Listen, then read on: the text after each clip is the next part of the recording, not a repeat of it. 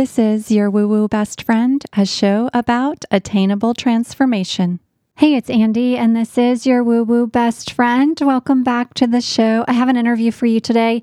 It is a really really juicy one. We've been talking a lot about business and manifesting the life of your dreams on this show. This whole season has been about creating attainable transformation in your life. Today, we're going to talk about what this looks like in relationships.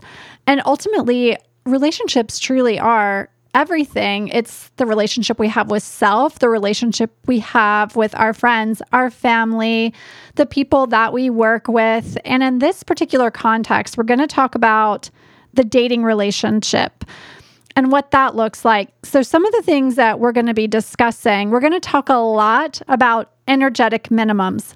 And this concept applies no matter where in your life you are considering this idea of energetic minimums. It applies to how you think about your potential for wealth, it applies to how you think about your potential for career aspiration, and it certainly applies to what we will accept in relationships. So, that is a big topic in this conversation today. We're also going to talk about shadow work and unmet needs and attachment styles. And then we're going to get into mindful dating. Our guest today is an expert in mindful dating. So if you've ever said, I am a magnet for X, fill the blank, fill in the blank. I'm a magnet for narcissists. I'm a magnet for people who won't commit. I'm a magnet for losers. If you've said any of those things and you're getting tangled up with the wrong people, there is a lot to think about in terms of the one person who is the the constant in that conversation and that is you. If you've ever been like i just can't trust anyone or it's just not worth it. I'm better off alone we're going to talk about all of that and how you begin to shift your energetic minimums in dating what sort of attraction formula you might be missing and what type of dating loops you might be in. Maybe you're the non committal type, the unavailable type, or you're falling for people like that, or you're a people pleaser, or you're falling for people like that, or you are a savior and you see your partner as your latest project. If you're like, mm, I'm feeling that maybe I am one or multiples of those, we're going to get into several other archetypes in this episode too. This is the episode for you, or if you know someone in your friend circle that you're like, why does she just keep dating the same type of person? Listen up and then share this with your besties that need to hear it too. Let's meet today's show guest. She is Lauren Smith, an author, speaker, and the host of the Date in Peace podcast in which she holds space to empower singles to ditch the dating struggle and claim the loving relationships that they so deeply deserve. She's the creator of the MettaDate Journal mobile app, and she is the author of the Mindful Dating Journal. Find a healthy love that lasts. Welcome to the show, Lauren Smith. Hey, Lauren, welcome to the show. Thanks for being here. Thank you so much for having me. Yeah, it's uh this is going to be a fun conversation. We've talked for just a second about where we're going, so I'm excited, so I know our listeners are going to be excited too. So, let's get right into it. So, first, I've shared with our listeners a little bit about you, your background, the work that you do. But tell me first, how did this work? How did you arrive here in this moment doing this particular this this type of work? Oh my gosh. Because I got dumped one too many times. The last one was such a doozy that I was like, I cannot and will not put my heart through this treachery one more time. So um, I just kind of hunkered down and had to do a lot of hard looks at myself. I did the shadow work, I did the self love work, and I discovered mindfulness. And I think that that was the perfect storm really of of having the awareness and having the, the safe space to say i love myself and i'm going to be okay to admit that i i effed up that was what was able to actually change my entire dating perspective because then i gave myself like a new sense of control I could see what I was doing wrong. Therefore, I had more self trust that I wasn't going to do it again. And, now I'm out here on a mission to help other people stop making dating problems as well. It's so, and it's so true that we say, and like almost in a like facetious way, like, oh, I just keep attracting the same thing. I keep just doing the same thing over and over, or I'm a magnet for this, or, you know, nobody is trustworthy, or when it comes to me, I'm cursed, like that sort of stuff. And when we start to just make that, when we, when that becomes our narrative, there's certainly it's like the reality of making any sort of real pivot or shift is really really slim if we get stuck in that thinking. Yeah for sure. I mean there's a reason that we do that though. All of us i think would much rather continue to to believe that the problem isn't within our control. It just feels safer to keep saying oh it's why are these people attracted to me? Or why is it that the dating apps keep showing me the same type of men you know or women the person that I want doesn't exist. And it's like, that's, that's not entirely untrue, but you're leaving a really big section out of the equation that, sh- that is, you do have free will. And I wonder what it is in you that you're avoiding facing by keeping yourself safe in situations that ultimately aren't what you want. And that's a tough thing to admit. it's a very tough thing to admit. We talked for just a second before we started recording about the concept of energetic minimums. I've been thinking a lot about energetic minimums on a broader scale when it comes to our finances and when it comes to our career, when it comes to where we live, and also when it comes to our relationships. The idea of energetic minimums is that we are determining what we will accept and what we believe we in fact deserve. And it's a, it's equated you know very closely to the idea of our self-worth and then the idea of settling. So if my energetic min- minimum is and i'm you know using my hand and the folks that are listening aren't seeing this but like if it's like okay it's like right here at my head and i will not take anything less than this, but I keep dipping below that, I start to feel bad about myself. My self worth is not great. I start thinking, like, maybe I don't, in fact, deserve something greater than this. I don't actually deserve the moon, the stars in the sky, something way above this mark that I've set for myself. And then we get into this cycle of allowing that to continue. And sometimes I think it even creates some codependency along the way when we're doing it in relationships. So I'm really curious about your thoughts on energetic minimums and how we begin to move move the needle there. I love this. I've actually never heard the term energetic minimum. So thank you for introducing that to me. Yeah. I hear standards. And like that's kind of a synonym that my brain sure. is putting to it. It reminds me of this attraction formula that I came up with for why we end up settling for things that aren't necessarily meeting our energetic minimum for what we really want and deserve in a relationship. This attraction formula is a combination of two things. And when I say attraction, I'm talking about not like the physical attraction that you have towards someone that might be influenced by evolution, right? I'm talking about the spark, that deeper magnetism that really draws you to someone. So this formula is familiar love plus an unmet need equals attraction. So what does this have to do with energetic minimums? It means that what you're attracted to, whether or not it meets your energetic minimum for how you want to be treated or what you are truly worth in a relationship, that's out the window. If you don't have the two components of that formula within your awareness. And, and so basically you can hack the formula. So let's look at these two components for just a few minutes and we can see how maybe if we can hack one of these two things that adds up to our spark connection, then we can find out or reveal why we keep choosing people that don't meet that standard. So the first one, familiar love, is this is a love that you that reminds you of something that happened when you were a kid. Mm. You know, like you know how they say like, oh, you date people that are like your dad, or it's so weird. This thing my partner does, my mom used to do that too, and perhaps it's not a good thing. You know, every parent tries to meet our needs; they do the best they can. But as children, there's some needs that inevitably don't get met. So, for example, let's say You, it's summer. You're home all day with a nanny that you hate.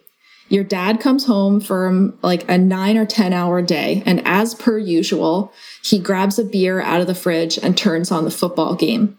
And all you want to do is connect. But he just has no more energy left. And he's just so ticked off from working a job that he hates that when you accidentally spill his beer, he loses his shit. And you learn don't, don't even approach him when he doesn't want to connect. It's not even safe to try. So as you grow up, that's sick in a sick way. That's your familiar love. Because even though he did that to you, you still loved the crap out of him and you know that he loved you too. So when you go out on a date, even though your energetic minimum is, I deserve to have connection. I want a certain amount of quality time you still end up feeling like the person that doesn't call you back or the person that kind of snaps at you if you reach out, you still think that that's could potentially be the love that you want. You make excuses for them. Oh, they've been telling me they've just had a really busy week. I'm sure they didn't mean it. I'll give them another chance. Well, there goes your energetic minimum bar getting lower and lower.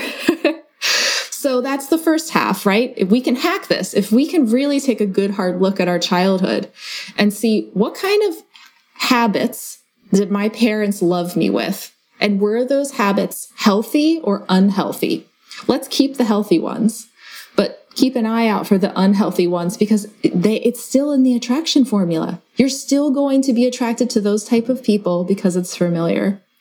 So before I steamroll into the second component of this uh, attraction formula, do you have any comments about familiar love? It, it's just it's just resonating so hard. Yeah, I and I think that that's Yay. just yeah. It's it's the thing we do right. We were like, this is how I was shown love. This is what love looked like in my in my family in my friend group whatever it may have been and so when i'm seeking it as i become my own embodied sovereign adult I only know it to look one way. And so we then seek out that exact example unless we get really like step outside of ourselves, look at what's happening, really tune into that awareness and make a conscious decision to seek something different. Yeah, exactly. And that's a perfect segue into the second component of an unmet need. So let's go back to the same person. What they really needed from that dad that was overworked and unhappy was a moment of connection, of one on one time, of reassurance that it was safe to connect. So as they grew up, like you're saying, they didn't realize, and we, I do this, perhaps all of you out there listening do this. We're still waiting for someone else to meet that need for us. Mm-hmm. So when we meet those people that feel familiar, we think, oh, if I can just get this guy, even though he's been blowing me off for, for weeks, if I can just get him to love me and to give me the attention that I've been needing, it must mean that I was worthy of my dad's love too. It must mean that I'm not broken. It's like we equate the ability of someone to give us what we need with our self worth. But the way that you hack this component of the formula is to realize that you're not a kid anymore. You couldn't get that need met when you were four. Now you're 24, 44, whatever. You can meet that need for yourself in many ways. You can meet it in self love of being like, yeah, I, I am worthy of getting attention. I know I'm a kick ass person and that other people's ability to give me my that connection that I seek is not a reflection of my worth. Or maybe it's a matter of communicating. You ask them for what you need, or even still, it's a matter of not settling for less than your energetic minimum. Because, yeah, those people, if you notice that they're that unfamiliar, that they're the familiar, unhealthy love, and you say, Oh, I see you, not going to slide past me this time. You're, you're not for me. I'm going to say no to you so that I can open up for someone that's actually going to be able to meet that need for me.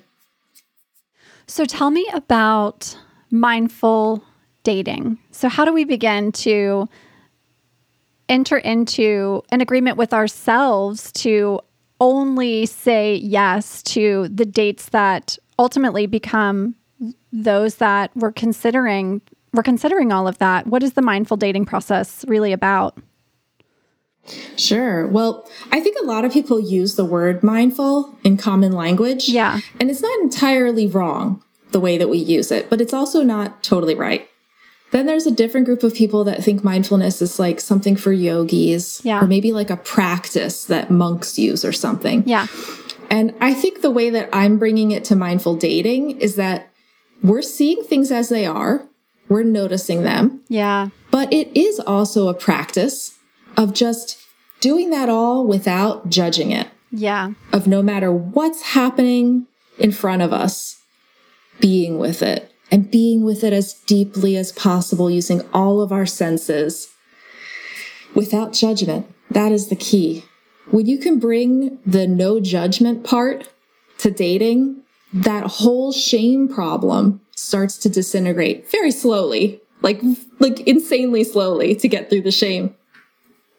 But essentially what you're doing is you're saying, okay, if I'm going to show up on a date, and by the way, I'm in an, I used to be an anxious attachment style. So I was anxious on the date. I'd think about all the things that I said wrong before I got there. I would worry uh, like within minute five of whether or not the person was going to ghost me. And then everything that came out of my mouth, I would criticize. I wasn't on the date. I was in my head and my inner critic was on the date with me inside my brain. And what I wasn't doing is by not being in the present moment, by being in my worries in the past or the future or wherever, I wasn't present with this person who had so much to tell me, whether or not it was even in words, that I needed to really collect the data that was there. So it became a skill and a practice of saying, well, how can I stay in the present moment? What can I do to bring myself back when my brain wants to do that thing that it's always done?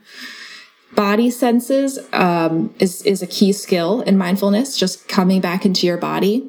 So if i if i could give you some practical tools to take when you're on a date i would say if you're sitting there let's say you're at a restaurant and five minutes go by and you've been talking the whole time about your job and the, the person on the other side of the table like hasn't been able to get a word in edgewise you might realize this because i know i've done this and be like, "Oh my God, Lauren, you're you're talking. No one cares about your job. Why are you making such a big deal out of it?" And like, you just stop talking, and it gets really awkward.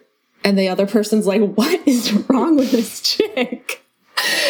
And you, and I can't, you know, you you have a hard time coming back. You have a hard time in that moment being like, "It's okay. It's a date. I'm nervous." So the the tool that you can use, similar to in meditation, is to find an anchor and what I mean by this, if you've ever tried traditional meditation, is you anchor your breath, for example. You just pay attention to your breath as it's coming and going. If you notice a thought, you say, Oh, hi, thought. But then you divert your attention back to the breath. You anchor your intention there. So you can do the same thing when you're on a date. If you notice that your brain is wandering or whatever, you just say, Okay, pick an anchor. You can pick the breath. You can pick listening to the sounds in the restaurant. Another trick that you can do is if you have a glass of water on the table, you can put your hands on the cold ice water and that shock of the cold will like do a little mini reset of your fight or flight system so that you can just be like, oh, okay, let's let's come back to the present moment in, in as much peace as possible. And then just come back into connection with the other person. Like we're woo-woo people here, right? Like there's an energy when you're connecting with someone. And it's almost like I can feel it when someone's disconnecting from me. So if it's, I can sort of feel it too when I'm in the zone with someone. You look in their eyes. It's almost like your, your vision kind of gets tunneled, not, not in like a creepy way, but they become the center of your attention. So you can use that as an anchor too. Just come back to your date. And you're probably going to have to do it 25 times. And that's okay. That's mindful dating. It's the practice of just staying in the moment so that you can get all the data that you need to make a wise choice about whether or not this person's going to be a compatible match. I'm interested in your reflections on the 5D. We had a little chat about this before we got started. So, this is clearly the show to have that conversation. So, tell me, tell me what's on your mind in regards to the 5D. So I, I I'm so excited to talk about this. I've noticed two themes, I think, and I'm curious if it's just me and like my unique journey or if it's been happening with you as well. I feel a general theme of expansion and letting go of judgment. So almost like that expansion is like an inclusiveness. It's really been a calling for me to embrace my more feminine qualities, which is I'm a fire sign. I like, I just love to be in Mars energy and just get shit done. And this feminine has been like, no, just be with all things without judgment. And that I also feel the theme that comes along with this is that shame is is truly unraveling. Mm. If in my mind I'm like deciding to believe, I don't know if this is really true, but I'm telling myself for my own healing that there is no such thing as judgment in 5D. Yeah. Oh, that's that's yeah, I'm into that. I, I feel that too in a big way. Yeah, because if there's no judgment, then shame is null and void. Yeah. Shame is an emotion that's based on being wrong or not fitting in or not being right. But when we live in an expansive world where everything right now in this moment is as it should be, there's, yeah. there's no need to be ashamed. Everyone belongs. It's, yeah, I, I definitely feel that. I was in a conversation uh, earlier this year with a woman who said, and I thought this like articulated this so beautifully about this expansion piece. She said, she said, remember the universe that we live in is constantly expanding. So our world and what's possible for us as individual little tiny humans amongst this universe is also expanding. And so she said, it's it's no longer about me getting a seat at the table it's now about the table has become a larger table. And so there's more space for all of us, which I thought was so profound and such an interesting way of really just like dialing into what that really feels like. Whereas it used to be like, I'm just trying to like get in and like, how do I get there? And you kind of that kind of also like leads to this like who needs to like get out of my way so I can get there. And she said that's that's like not anything we need to think about anymore because there's there really is more space for everyone. And we're all having an opportunity to experience our own growth because everything is growing which mm. is what you're talking about. Yeah. I love that. I've also noticed that a lot of times when i sit down to meditate i intuitively want to expand. Like i'll make myself mm-hmm. as big as the world or as big as the galaxy and it's that's just where i want to be I woke up in the morning yeah. and I did my little expansion med- meditation. I went to go get like my oatmeal fixins out of the cabinet for breakfast and the cabinet door was open and I was like, it's too tight in here. Like my energy just feels like it wants to be bigger too. And I just, mm. I'm okay with it because it feels like I can finally relax. I feel like I've been working for years to try to like go row upstream and the vibe that I'm getting now in 5D is that I can just turn around and sail downstream and trust that as long as I am in alignment with my desire, eventually the universe will float me past whatever it is that I want. And that's all I have yeah. to do is just be aware of when that time comes and enjoy life. Yeah. Yeah. Yeah. Oh, I, I yeah, I love that so much. I, I really think that as we've shifted and it's you know there's a lot of thoughts on like when this in fact happened but we've we've shifted into this age of aquarius. Aquarius is very much the future. It's it's quite different from the previous age. The age of capricorn for example is all about structure all about systems all about it's very much the patriarchy like setting setting things up in a way in our world that we live in in which we're operating within a box. And the age of aquarius is really, really quite different from that. It's like, it's, you know, technology is a big part of the age of Aquarius. And what we're seeing happen in technology, I don't think, you know, many of us could even have dreamed of two years ago, five years ago. And then when you go back 20 years ago and 25 years ago, what's happened from that point to now is remarkable and wild. It was, you know, you would have said, like, this is science fiction shit. If like you had asked someone 20 or 25 years ago if what we've seen in technology was possible, no one would have believed it to be to be true. So like that's a really tangible example of that type of like future sight growth in a way that we can't even quite imagine.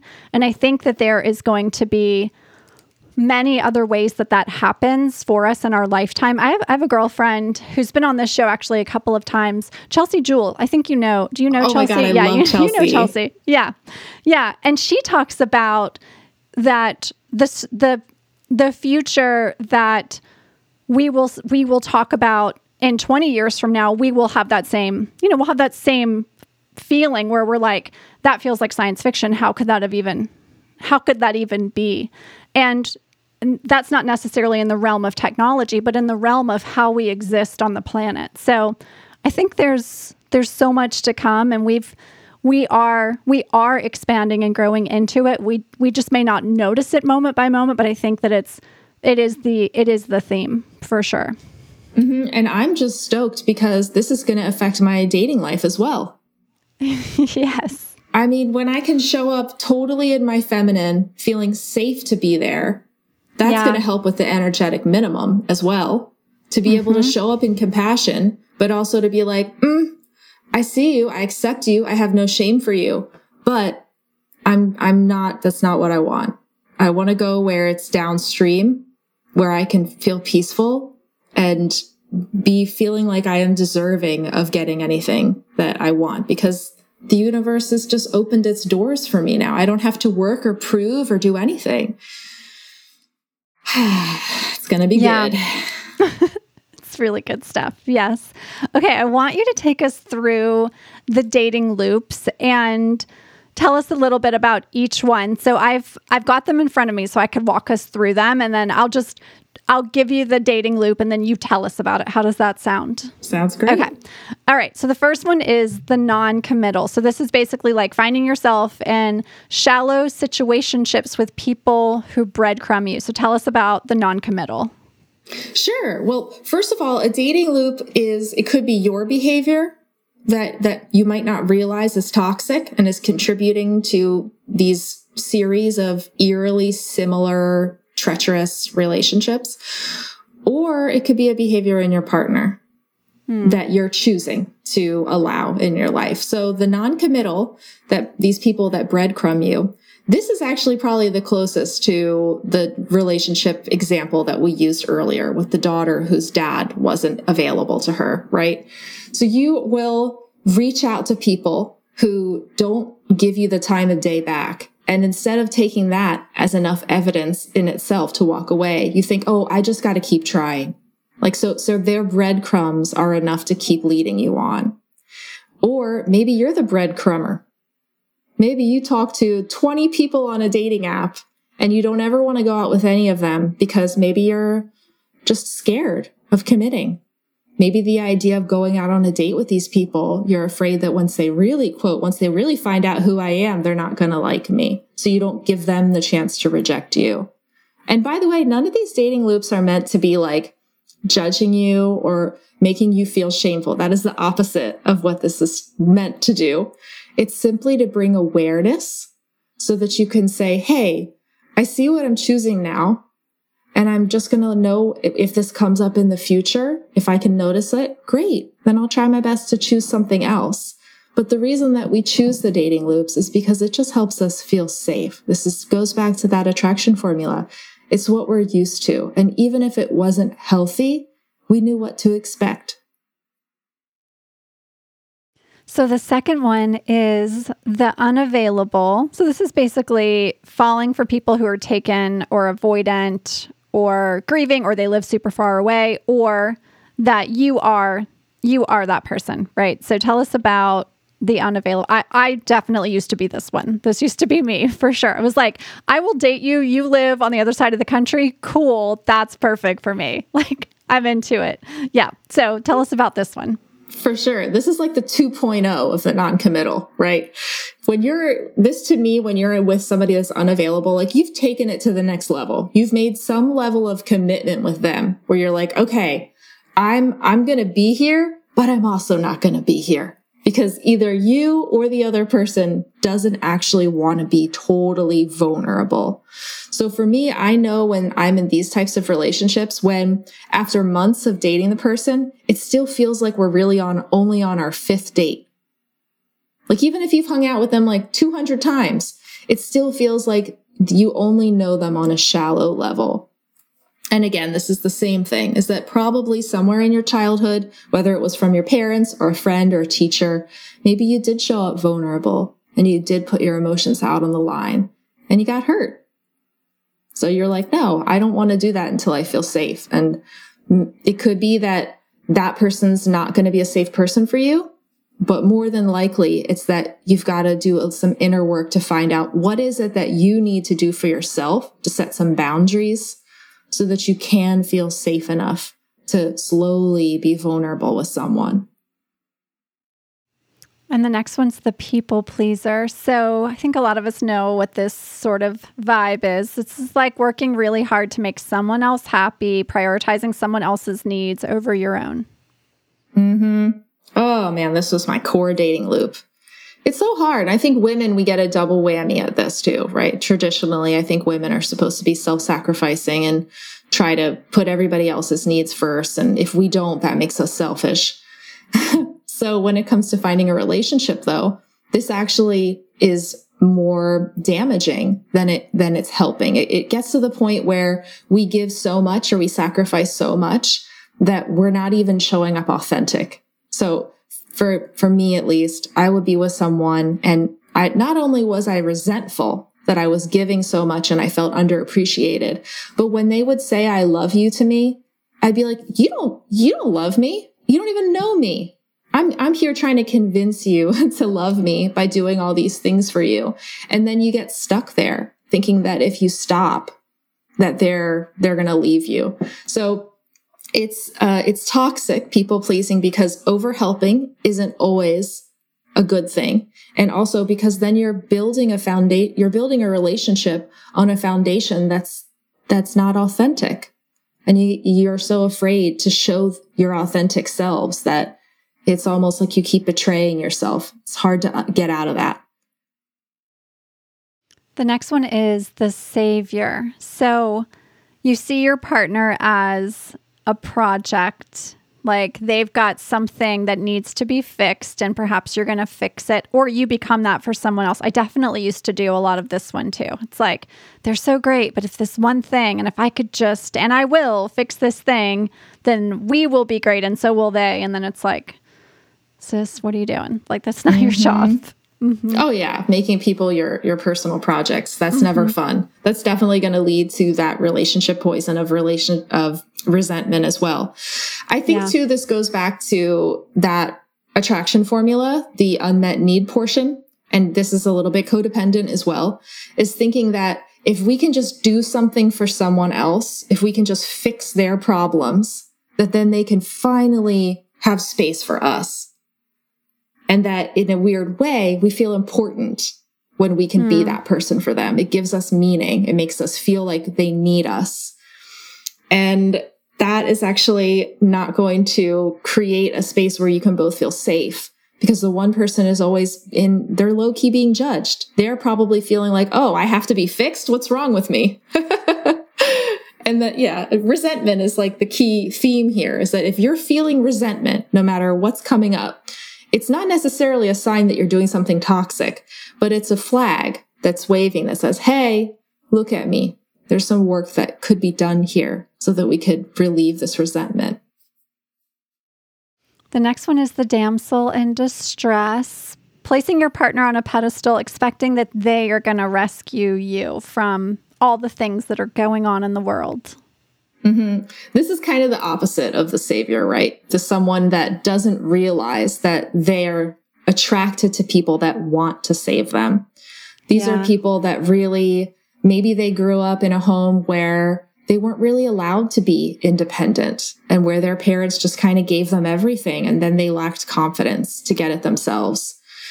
Maybe they really liked the connection and the attention that they get when someone takes care of them. Again, none of this is wrong. It's just how we have been existing. But if the way that you've been moving in your dating life isn't getting you what you want, then maybe there's something different that you can do. But in order to figure out what that is, you have to take a good hard look and say, am I showing up in victim mode here? Am I trying to say that I need someone to come along who's finally going to take away all of my problems? Or can I solve these problems myself? The next one is the gold digger. I think we know what this one is too placing our happiness and our worthiness in someone else's wealth. And that inevitably creates an, an imbalance of power and control and all sorts of things that aren't the best. Yeah. I mean, oh, I've I've been on the opposite side of it. I tended to date, I guess this is an extension of the people pleaser and the savior roles in me, is that I would date people that didn't have a lot of money and they loved mm-hmm. that I had money. So, for example, yeah. at one point I dated this guy I had met in Argentina, and the Argentinian peso is like, you know, small compared to the American dollar. So when we would go places, I'd be like, oh, I'll get it, you know, no worries. And I just started paying for everything. And then again, that relationship killer, the resentment came up and he and I just slowly disintegrated because it became this big power thing. It, when you put money into the mix like that, where, where one person is potentially, um, it, it just becomes transactional.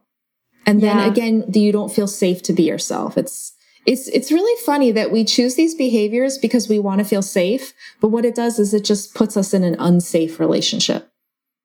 Yeah. Yeah. I, I've definitely done this one too in that in that way in which I remember I was dating dating someone and I we were like a year or so into our relationship. I was I was a corporate executive. I was making really good money, a six-figure salary, and he had started a business and his business was doing well, but I think he had a lot of still like fear around like you know, what if the business, what if what could happen? And he had he had a lot of comfort in knowing I was really stable. And then I decided I was going to, and I'd been planning this for a long time. I was leaving my corporate job and I was going to start a business.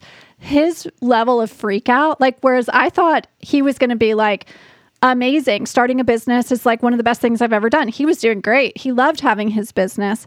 But when I was going to do it, he had all of this like uneasiness. And rather than expressing his fears of what was going on around just normal fears of that arise in entrepreneurship he was like very much like i don't think you should do it i think i remember him telling me i think you're a little too old to try and start a business you're never going to make the same amount of money as you make now it was like very very against it of course we ended up breaking up but along the way i was like oh i and he would joke like oh, you're my sugar mama. Even though I wasn't necessarily paying for everything, I think he did think in his mind, should something go down, I would have his back. And so when I was about to be a little bit risky or a lot bit risky, entrepreneurship is risky, he was like, oh, no, no, no, that doesn't work mm-hmm. for me. Oh, that's a great example of that power struggle right? Mm-hmm. he he didn't he felt out of control without having that safety. So he started to try to yeah. control you and your decisions. Yeah. Definitely a red like, flag. uh, no sir. Yeah. Was like no sir. No i'm doing it i'm leaving the job and breaking up with you so that's what's happening so Hell yeah, yeah. yes um, okay the next one is disconnected self-critic so you're so focused on what the other person might think of you that you start to like ignore what you really need and what your intuitive guidance might be telling you. Mm-hmm. I think this could be every single one of us, right? Like this could be our baseline dating loop. It's just the way that we perhaps grew up in this society. We're always worried about how we're being perceived, that we let it demand all the attention in our internal movie that we're constantly playing on repeat. We're always thinking, oh, am I good enough? Is this shirt sexy enough? Am I going to get married by the right age? Like all these things popping in our head that we totally get disconnected from what we actually want. When we go out on a date, we, we leave you know, no matter how perfect the date was, we leave and the first thing, if somebody says like, Oh, how was the date? The first thing we say is like, Oh, I don't know. I, I wonder what they think about me. I wonder if they're going to call me back. And you worry about them and whether or not they're going to uh, accept or reject you. So mm. the, the healthy version of this that all of us is, are really trying to attain is security. That secure attachment where you can leave a date and say, I was in my integrity. I, I know what my minimum um, energetic minimum is. And whatever happens, happens. Yeah, that's it. Okay, the next one is I think, is this the last one? I think it is the bossy perfectionist. So, staying with people who aren't good for you, but thinking, I can change them to be the person that would be my perfect person. Mm-hmm. This one is for all of you out there that gets sucked into that honeymoon phase and you see this ideal prince charming, you put them on a pedestal. And then as that honeymoon phase starts to fade away, you realize that the fantasy that you had built up in your mind when you really only knew them for a couple of weeks is actually not who they are. But instead of admitting the truth with mindful awareness, you decide to cling to the fantasy and you think, oh, well, that might not be them, but maybe if I convince them to get a haircut and maybe if I buy them a new shirt and maybe if I really coach them and, and write a resume for them, they'll finally get the job that I think they're capable of having. and then you just become a huge naggy bitch. no one actually wants that. Yeah. yeah. Or it could be the opposite side of the coin, which, you know, happens too, I think. You grow up in a home with a mom who's nagging you all the time. You're never good enough. She, she criticizes your clothing choices. She tells you that you, you have to change your haircut. So then you end up finding somebody that's bossing you around and that you're never good enough. So it's like mm. out of all these eight things that we've learned, there's some common themes that we've been, that have been popping up for us is that, um, it's all a feeling of, of not being safe to show up with your authentic self the theme of resentment is, is present in almost all of these, or a feeling of anger and frustration, and a feeling that that we have to some for some reason maintain this belief that we got from our childhood that we we have to play these roles. And that's really all they are. They're they're just little scripts that we learned in childhood and now that we're adults and hopefully listening to them, you can see some of the roles that you've been assigned, quote, and just rip the script up. show up authentic, show up in your expanded feminine divine power or masculine energies, whatever balance you have right now, and just be present. And trust that when you show up authentically in your energy with the, the proper tools so that you can feel safe, self-love, boundaries, communication skills, that if that person does quote reject you, that's not your person. And you just enjoy them while they're there. Enjoy the process of dating because that's also part of mindfulness, right? It's just learning to see the beauty in the moment. There's so much joy to be had when we can get out of the criticism in our brains. And then when you go home, you really reflect. You welcome any emotions that come up in your body and you say, okay, Lauren, what is my energetic minimum? What are my standards here? And what is the reality of this person? As best you can. You know, you don't know the person for quite some time, but do you have this feeling in you that says, yeah, I'm actually kind of curious to learn more about him or her? Or is there a feeling in your system that says, oh, this feels like a dating loop? well, why? Journal it out, meditate on it, you know, see it sooner than later. Lauren, thank you so much. This has been such a great conversation. So much good stuff to reflect on and beautiful reminders too. Being in the present, being in the present, being in the present. So good for for us and, and always. If someone's interested in learning more about you and checking out your work, where can they find you? Sure. For more mindful dating tips, I have my own podcast called Date in Peace. It's specifically for anxious singles who aren't 100% sure they're straight or you can find my book, The Mindful Dating Journal, on Amazon. Beautiful. Lauren, thanks for being here. It's been such a pleasure to have you. Thanks, Andi. Thank you so much for joining us today for another episode of Your Woo Woo Best Friend. If this episode has been helpful to you, we would love it if you would share on social or drop down onto the app that you're listening to this show on and leave us a review.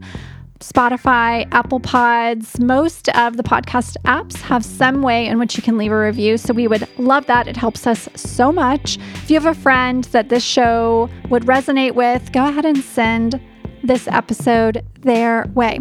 A couple of quick reminders before we wrap up for this episode. One, we have just a few spaces left in our Mallorca retreat if you want to come and spend time relaxing exploring, making new travel besties in Mallorca, Spain this coming up spring. I've got a link for that trip in the show notes, and we are continuing to offer our free masterclass inside the Unschool this week. That link is in the show notes too. I'll be back again with another interview next week. Thanks for being here. See you soon.